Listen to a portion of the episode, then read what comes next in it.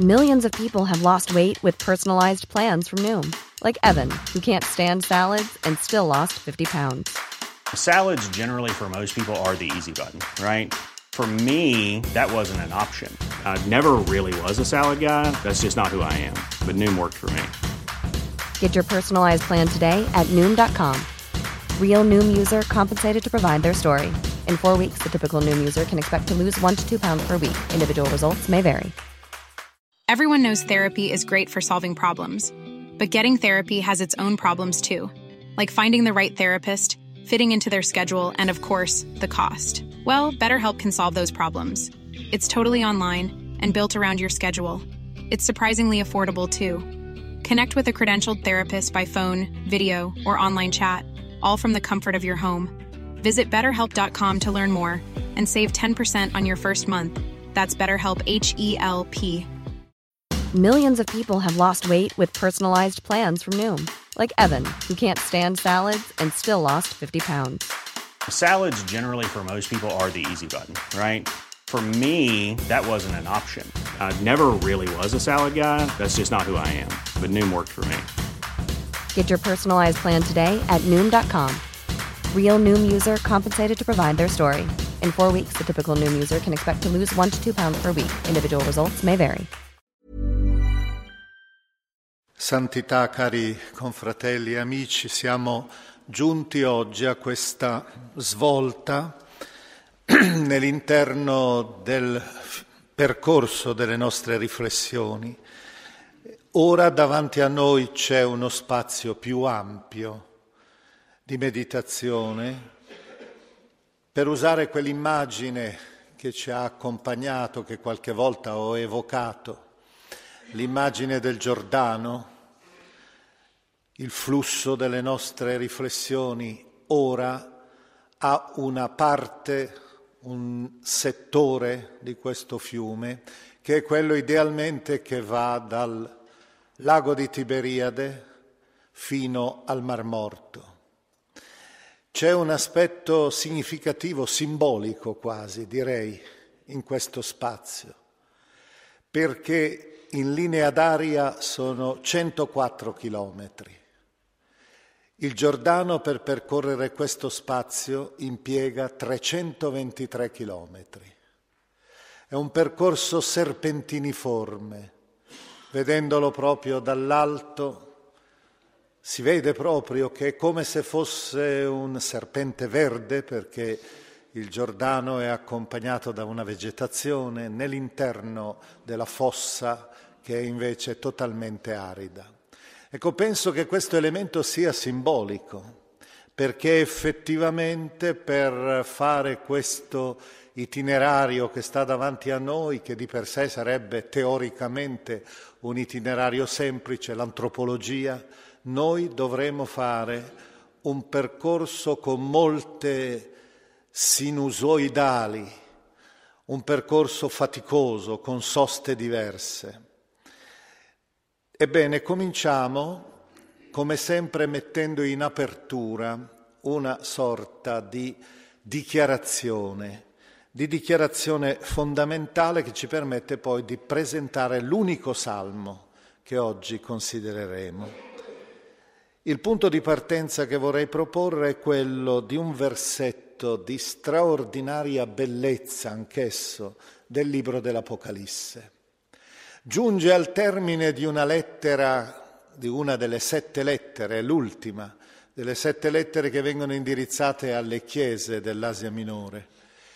Ed è una delle lettere per certi versi più drammatica, più dura, aspra, proprio perché punta l'indice contro quella realtà che ho già avuto occasione di evocare, che non è l'immoralità, ma la moralità, cioè l'indifferenza totale ed assoluta. Conosco le tue opere. Tu non sei né freddo né caldo. Magari tu fossi freddo o caldo, ma poiché sei tiepido, non sei cioè né freddo né caldo, sto per vomitarti dalla mia bocca. Notate la ripetizione, non sei né freddo né caldo. Freddo ti giudicherei, caldo ti abbraccerei, sei invece tiepido, sei nauseabondo. Ecco, una lettera attraversata, questa la Chiesa di Laodicea, da questo atteggiamento quasi di ripulsa da parte di Cristo. Ma ecco la finale. E la finale è di una dolcezza estrema ed è quella che ci permette proprio di passare al nuovo nostro itinerario. Sto alla porta e busso, 3.20 dell'Apocalisse. Se qualcuno ascolta la mia voce e mi apre la porta, io entrerò da lui, cenerò con lui ed egli con me. Questo eh, versetto è talmente limpido che uno dei principali commentatori dell'Apocalisse, Pierre Prigent, diceva che è un versetto di una tale bellezza e incisività da far cadere di mano agli esegeti gli strumenti sofisticati della loro analisi, per lasciare spazio solo alla purezza del testo. E nell'interno di questo testo ora noi ci fermeremo per individuare la modalità del nostro percorso e il riassunto del percorso precedente. Prima di tutto vorrei far notare che qui noi abbiamo un genere letterario molto diffuso nell'Antico Oriente che si trova anche nella Bibbia e che è, anzi direi, nelle tradizioni popolari di tutti i popoli quasi, cioè è il modello cosiddetto dello stare alla porta della donna amata, per intonare la canzone, per bussare alla sua porta. In greco si chiama il paraclausithiron, cioè stare alla porta e bussare. È un tratto proprio tipico del Cantico dei Cantici. L'amato sta ritto dietro il nostro muro, occhieggia attraverso la finestra, spia attraverso le grate, poi a notte fonda bussa. Aprimi, sorella mia, e introduce la mano nell'apertura della porta. Ecco, abbiamo perciò una scena che riesce a mostrare un elemento anche appassionato, ma ciò che sta alla base è proprio la rappresentazione perfetta di due elementi. Il primo da cui siamo partiti in assoluto. Se ricordate proprio la prima teofania, era la teofania della parola, ma prima della grazia, caris. Se Dio non passasse per le nostre strade per primo, se lui per primo non bussasse alla porta, noi resteremmo chiusi nella nostra identità, nella nostra solitudine, nella nostra storia. Egli passa, i suoi piedi percorrono le strade delle nostre città, cioè della nostra storia poeta francese diceva i tuoi piedi, o oh Signore, continuano a sanguinare e quindi lasciano una traccia sulle pietre, sull'asfalto della nostra esistenza distratta. Quindi il primo elemento è la grazia. Il primo elemento è quello che i teologi chiamano la fides que, quella che noi abbiamo illustrato. Ricordate i vari volti che sono passati davanti a noi, il Dio della parola, il Dio della creazione, il Dio del Tempio e della liturgia, il Dio della storia, il Dio del Messia, il Dio che si manifesta nell'uomo, nella creatura umana. Ora c'è il secondo movimento. Ecco perché ho detto che questa pagina è emblematica.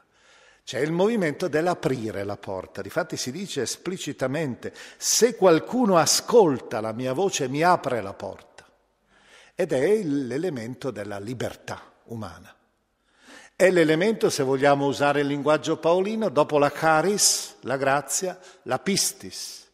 E questa pistis è naturalmente il credere anche in quel Dio che si è svelato, ma è anche aderire a Lui, la fides qua. È la, uh, accogliere il suo braccio, tant'è vero che alla fine noi abbiamo una tavola imbandita. Abbiamo Cristo come nostro commensale ed è quindi l'abbraccio tra i due perché il pranzo in tutte le culture è per eccellenza, anche quando è a livello simbolico, è anche un elemento di comunione, è una rappresentazione di intimità è uno degli altri, dei tanti elementi che noi, culturali che noi perdiamo nella, nella società, nella cultura contemporanea. Il fast food è certamente la negazione di tutto ciò che rappresenta anche una povera tavola ma preparata con amore. Non per nulla in molte culture, non soltanto direi orientali lontane, ma anche europee, c'è anche il pasto funebre proprio per comunicare anche il dolore, non solo il pasto nuziale e il pasto per la nascita. Ecco allora questo elemento che incrocia, che intreccia in sé queste due componenti fondamentali. Dopo aver visto il volto di Dio, dopo che Dio si è presentato, noi lo accogliamo e sediamo a mensa con Lui. Certo, si può rimanere chiusi, si può anche non aprire la porta, si può anche non ascoltare e il Cantico dei Cantici ce lo ricorda proprio nel capitolo quinto quando la donna non si alza, non apre la porta e il risultato è che poi quando cercherà l'amato per le strade della città come abbiamo già avuto occasione di evocare, c'è il silenzio, c'è la notte, anzi peggio, alla fine incontrerà persino la violenza. A questo punto allora, avendo guardato a questi due elementi, dalla caris, dalla grazia, passiamo ora alla pistis. Dalla epifania di Dio passiamo al nostro presentarci a Dio al nostro autoritratto, ebbene ora entriamo nel salmo che io pongo all'inizio, proprio un salmo che rappresenta il credente, chi ha la pistis vera, chi ha in pienezza la sua fede, la sua fedeltà a Dio. E lo faccio attraverso un salmo brevissimo è un salmo che nell'originale ebraico è fatto di una trentina di parole, delle quali però necessarie sono soltanto 15. Ebbene, questo salmo è il 131, un salmo che noi tutti conosciamo perché costituisce, poi lo vedremo, come una sorta di simbolo di una spiritualità, la spiritualità dell'infanzia. Un classico quasi questo salmo della teologia mistica. Ma vorremmo, prima di fare un'applicazione anche per noi, prima di rappresentare la fede, che poi la rappresenteremo in tante dimensioni, in tutte le dimensioni che seguiranno, Prima di fare questo guardiamo un po' più attentamente il testo, perché ci sono elementi che forse sfuggono a una lettura immediata. Tutti hanno in mente questa madre che ha, di solito la rappresentazione è questa, la madre col bambino tra le braccia. Ecco, questa non è una rappresentazione corretta. Vediamo prima di tutto il versetto 1. Il versetto 1 suona così. Non si esalta il mio cuore, non si levano superbi i miei occhi, non cammino verso cose grandi e per me prodigiose. A prima vista sembrerebbe una considerazione quasi di umiltà. E invece proviamo, soprattutto nell'originale, noi sappiamo bene sempre che ritornare all'originale tante volte non è per il gusto filologico, raffinato o sofisticato, è quello che diceva il grande Cervantes. Cervantes diceva che ogni traduzione è come il rovescio di un arazzo. Tanto davanti hai le scene ben chiare, i colori squillanti, tanto dietro hai i fili che cadono, vedi qualcosa non in maniera ben definita. Ecco perché è importante vedere come il poeta orante sceglie nell'originale ebraico immagini tutte verticali, quelle del salire, per cui la persona si erge quasi in un segno di sfida, c'è l'esaltarsi del cuore, non si esalta il mio cuore, in ebraico è gabà, che è il verbo che indica le alture, ascendere sui monti. Il levarsi degli occhi, per esempio, è un verbo ebraico che indica chi guarda dall'alto con disprezzo, con alterigia. Ancora, il cammino verso cose è verso cose grandi e prodigiose e anche in questo caso si usano verbi, eh, vocaboli che indicano qualcosa di clamoroso, di impressionante, di trionfale. Ecco, abbiamo proprio la rappresentazione dell'antipodo della fede, che è, come ben è facile intuire, la superbia, l'orgoglio, l'autosufficienza assoluta, il collocarsi nella stessa posizione di Dio. È il peccato originale.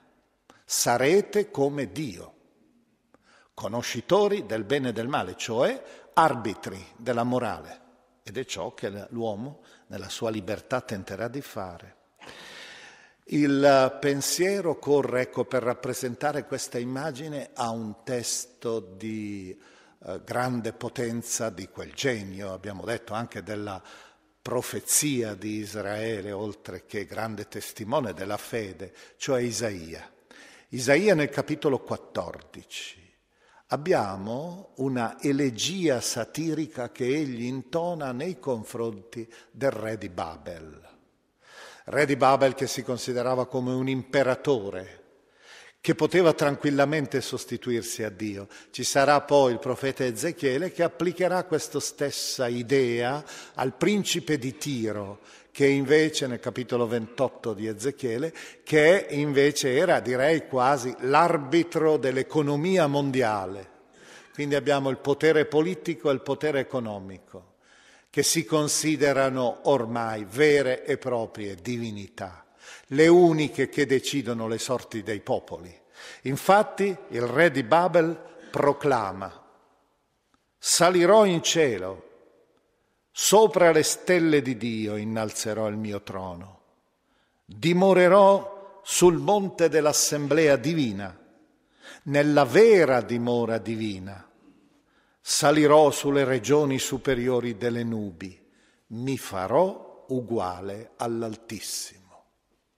E invece racconta poi eh, Isaia nel suo, nella sua elegia, che è un'elegia satirica, ironica, e invece tu sei stato precipitato negli inferi e le ombre dell'Ade si levano e dicono tu che eri così potente, tu che eri l'imperatore, sei qui in mezzo a noi come tutti gli altri. Però vedete che la rappresentazione perciò con quelle parole minime che il salmista usa si ha la rappresentazione dell'antipodo della fede del peccato fondamentale che è il peccato di superbia. Ed ecco il secondo versetto, che è antitetico e rappresenta invece il volto del vero credente. L'atmosfera qui invece e le immagini sono immagini orizzontali. Ascoltiamo per ora il testo, poi lo commentiamo. Everyone knows therapy is great for solving problems, but getting therapy has its own problems too, like finding the right therapist, fitting into their schedule, and of course, the cost. Well, BetterHelp can solve those problems. It's totally online and built around your schedule. It's surprisingly affordable too. Connect with a credentialed therapist by phone, video, or online chat, all from the comfort of your home. Visit betterhelp.com to learn more and save 10% on your first month. That's BetterHelp H E L P. Hiring for your small business? If you're not looking for professionals on LinkedIn, you're looking in the wrong place. That's like looking for your car keys in a fish tank. LinkedIn helps you hire professionals you can't find anywhere else, even those who aren't actively searching for a new job but might be open to the perfect role. In a given month, over 70% of LinkedIn users don't even visit other leading job sites. So start looking in the right place. With LinkedIn, you can hire professionals like a professional. Post your free job on linkedin.com slash people today. Io invece ho l'anima mia distesa e tranquilla, come un bimbo svezzato in braccio a sua madre, come un bimbo svezzato è in me l'anima mia. Ecco, eh, noi vediamo subito che l'anima è rappresentata, l'essere profondo della persona è rappresentato come una pianura. E c'è qualcosa di più, qui bisogna tradurre, abbiamo tradotto tranquilla, ma il vocabolo che viene usato è il vocabolo che indica il silenzio. Per cui abbiamo l'anima tranquilla e un silenzio profondo. Ecco il credente. Il credente è colui che ha la fiducia, colui che si abbandona ed è l'immagine successiva, quella più famosa, che spiega che cosa significhi questo essere tranquilli, che cosa significhi questo essere sereni tra le braccia di Dio. Ed è l'immagine del anche qui la correzione che dobbiamo fare, stando all'originale, perché spontaneamente quante volte anche le rappresentazioni sono quelle del bambino piccolo, neonato quasi, che è tra le braccia della sua madre che ha questo rapporto istintivo nei confronti della madre, ha questo rapporto quasi direi primordiale, che non ha molto di razionale. E invece l'autore ha scelto un altro vocabolo, intenzionalmente, gamul. E gamul non è il bambino qualsiasi, il neonato, è invece il bambino svezzato. Che vuol dire in Oriente? Già un bambino che ha qualche anno, perché il rito dello svezzamento, anche se in maniera simbolica, è di solito collocato nel terzo anno di età. E allora abbiamo la rappresentazione del bambino che sta sulle spalle, come solitamente usano fare le mamme orientali, e che abbraccia la sua madre in maniera consapevole. Quindi l'autore del Salmo vuole presentarci una fede, vedete, più libera anche, una fede più personale, un rapporto intimo cosciente, non meramente stimolato dall'istinto fisiologico del cibo.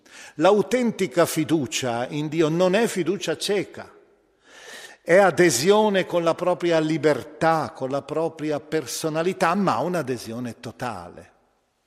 Eh, tra parentesi, proprio a proposito di questo tema dello svezzamento, vorrei per un momento risalire a quella evocazione che abbiamo fatto forse nella prima riflessione, su quella pagina indimenticabile anch'essa della Genesi, Genesi 22, il sacrificio cosiddetto di Isacco.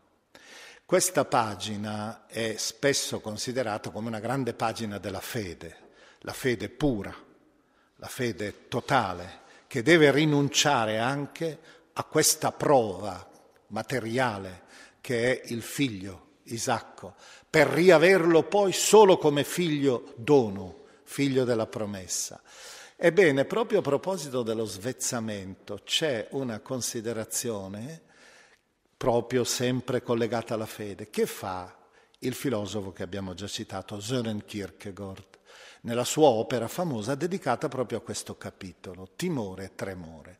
E lui fa una considerazione proprio sul tema dello svezzamento che mi sembra suggestiva per rappresentare sempre questo, questa dimensione cosciente, anche se abbandonata, della nostra fede.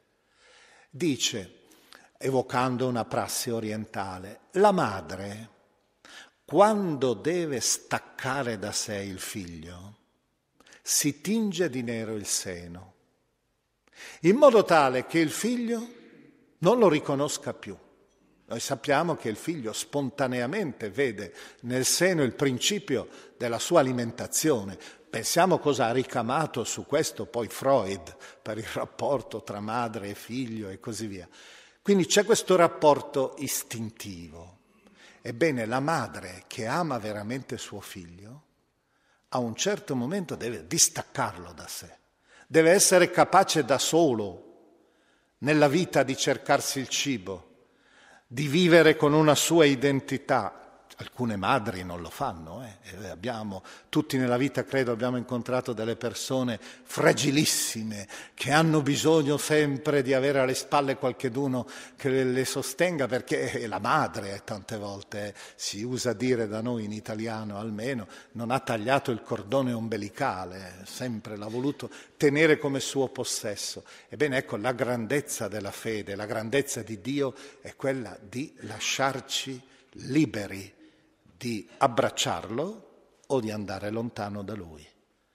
Ecco, questo è il significato fondamentale del Salmo. Il Salmo è la celebrazione di una fede la quale è adesione piena, ma al tempo stesso è un'adesione che richiede una nostra scelta.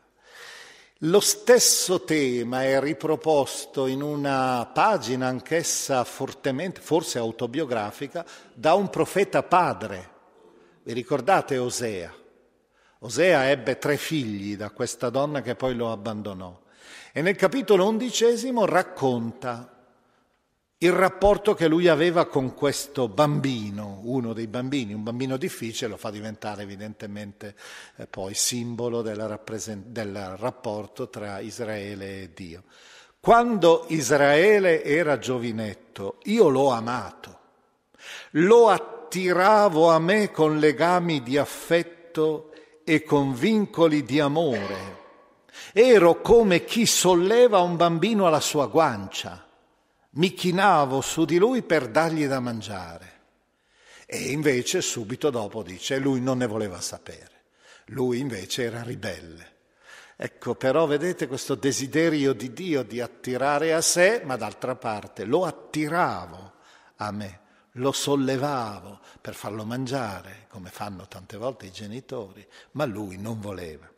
Ecco, a questo punto possiamo passare alla nostra applicazione spirituale, dopo aver contemplato questa icona molto suggestiva della fede, la fede che è adesione, ma adesione cosciente, adesione libera, ma adesione intensa, appassionata, indubbiamente non per nulla, si ripete due volte, come un bimbo svezzato, e l'ultimo versetto poi è l'invito a tutto Israele a sperare, quindi ad avere fiducia nel Signore.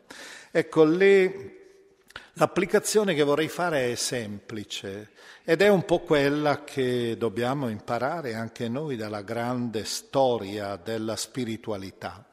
Eh, dobbiamo impararla soprattutto noi quando siamo arrivati magari a un livello di responsabilità, di dignità anche nell'interno della Chiesa, oppure a funzioni che sono funzioni di un certo rilievo dalla quale dipendono tante volte anche delle scelte che riguardano persone e così via. E probabilmente la tentazione si ramifica in noi, lieve, sottile, di essere un po' quelli che guardano dall'alto, il versetto iniziale del Salmo 131. Ritorniamo invece a questo tema dell'infanzia spirituale. Eh, Teresa di Lisieux e la sua storia dell'anima sono forse un esempio folgorante, la piccola via, il restare piccola, come scriveva, l'essere tra le braccia di Gesù e quante volte forse, anche voi, io lo ricordo per quando ero seminarista molto giovane, però bisogna dire, quella preghiera che ci facevano dire nei seminari, almeno lo si diceva nei nostri, di un autore mistico francese, Léonce de Grand Maison. E la preghiera era, Santa Madre di Dio, conservatemi un cuore di bambino puro e trasparente come una sorgente. Ecco, l'infanzia di cui si parla qui non è il, il bamboleggiare, insomma, si capisce, sentimentale, vezzoso, è un atto radicale della fede. È un'esperienza che dobbiamo vivere sulla scia anche dell'insegnamento di Gesù.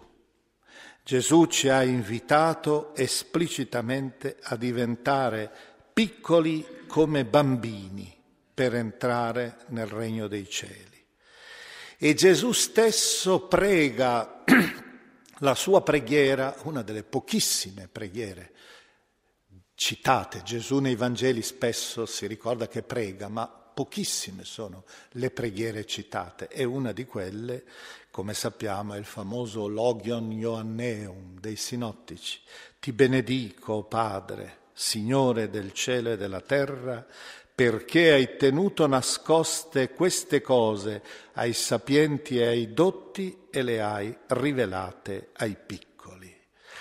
Ecco, questa esperienza un po' del cercare qualche volta di guardare un po' in basso, di ascoltare. Eh, devo confessare che proprio i bambini costituiscono sempre, penso anche per voi, qualcosa di sorprendente soprattutto perché loro hanno un grande vantaggio, non è che siano perfetti, Cristo li celebra non tanto per la loro innocenza, perché anche il bambino ha già dentro di sé le sue pulsioni negative. Guardate quante volte com'è egoista con gli altri compagni, come strappa, difende i suoi giochi. Cioè il tema del peccato originale è sempre, pur sempre vero anche in loro. Quindi non è, è, invece il fatto che loro mettono la mano con fiducia nell'adulto, questo è il grande dramma, la vergogna della pedofilia è anche lì, che il bambino di sua natura ha fiducia, spontaneamente si abbandona all'adulto, al padre, spontaneamente mette la sua manina in quella dell'altro, ma è interessante anche scoprire proprio il suo, perché lui ha una visione, come ben sappiamo, ha una visione che è una visione simbolica della realtà, non analitica, per cui riesce a intuire di più certe verità. Per questo che stare certe volte ad ascoltarli è veramente anche per noi una lezione, perché ti riportano le cose essenziali, ti fanno ti pongono quei perché famosi ai quali non sappiamo come rispondere e che pure sono perché importanti. Quindi anche dal punto di vista umano è importante scoprire, seguire, ascoltare questa infanzia, ma lo è soprattutto dalla limpidità interiore di, della fede, della fiducia, dell'abbandono quel grande scrittore francese che è stato Georges Bernanos, riconosceva in una sua lettera, la lettera che scriveva a un amico, ho perso l'infanzia e non la posso riconquistare se non attraverso la santità. Ecco, santità e infanzia come sinonimi. Concludiamo questa nostra semplice riflessione che ci ha presentato l'uomo credente. In un aspetto, ne vedremo tanti, tra poco anche aspetti oscuri, perché noi siamo limitati. Saranno le nostre, usiamo un po' questa parola un po' difficile, le nostre antropofanie, le nostre manifestazioni che nella preghiera presentiamo davanti a Dio. E vorrei finire allora come sono solito fare anche in questi giorni, con due testimonianze che parlino meglio di quanto io riesco a dire. E la prima ci permette di riprendere ancora quell'immagine da cui siamo partiti, libertà e grazia, grazia e fede. Ed è lei, Teresa Benedetta della Croce, Edith Stein, morta ad Auschwitz a 51 anni nel 1942, l'abbiamo già evocata in connessione con Etty Hillesum. Nel 1940 scriveva, Signore, le onde sono tempestose, la notte è oscura, non la vuoi tu rischiarare per me che veglio sola? Noi non abbiamo orecchi per il tuo lieve bussare, perciò devi battere con il martello grave. Dopo una lunga notte albeggerà il mattino, il tuo regalo nascerà con un parto doloroso. Ecco, questo, questa rappresentazione molto intensa, suggestiva del rapporto Dio e uomo, lo concludiamo con l'altra testimonianza che affidiamo in questo caso a un'altra figura mistica di grande levatura però intellettuale in questo caso. Eh, io sono grato a Benedetto XVI per tante ragioni che devo anche confessare poi che tutti bene o male sanno. Però sono anche grato per un piccolo particolare che il mio titolo cardinalizio è quello di San Giorgio in Velabro. E questo era il titolo cardinalizio del beato John Henry Newman. Ed è una figura quindi che idealmente così alta, che rimane un po' come quasi il mio protettore ora che è beato, con le, la straordinaria capacità che ha avuto di intrecciare da una parte il rigore del pensiero e dall'altra parte la grande fede, il grande abbandono in Dio. E tutti voi conoscete queste sue parole, anzi è una poesia che è molto più lunga, e che egli ha composto su una nave mentre viaggiava alle bocche di Bonifacio tra la Sardegna e la Corsica, scossa la nave da una bufera, da una tempesta. Guidami oltre luce gentile, nell'oscurità che mi circonda. Guidami oltre. La notte è buia e io sono lontano da casa. Guidami oltre. Non chiedo di vedere la scena distante. Un solo passo in avanti mi è sufficiente. E noi, nella meditazione successiva, cominceremo a fare quel piccolo passo, piccoli passi, soprattutto nella notte.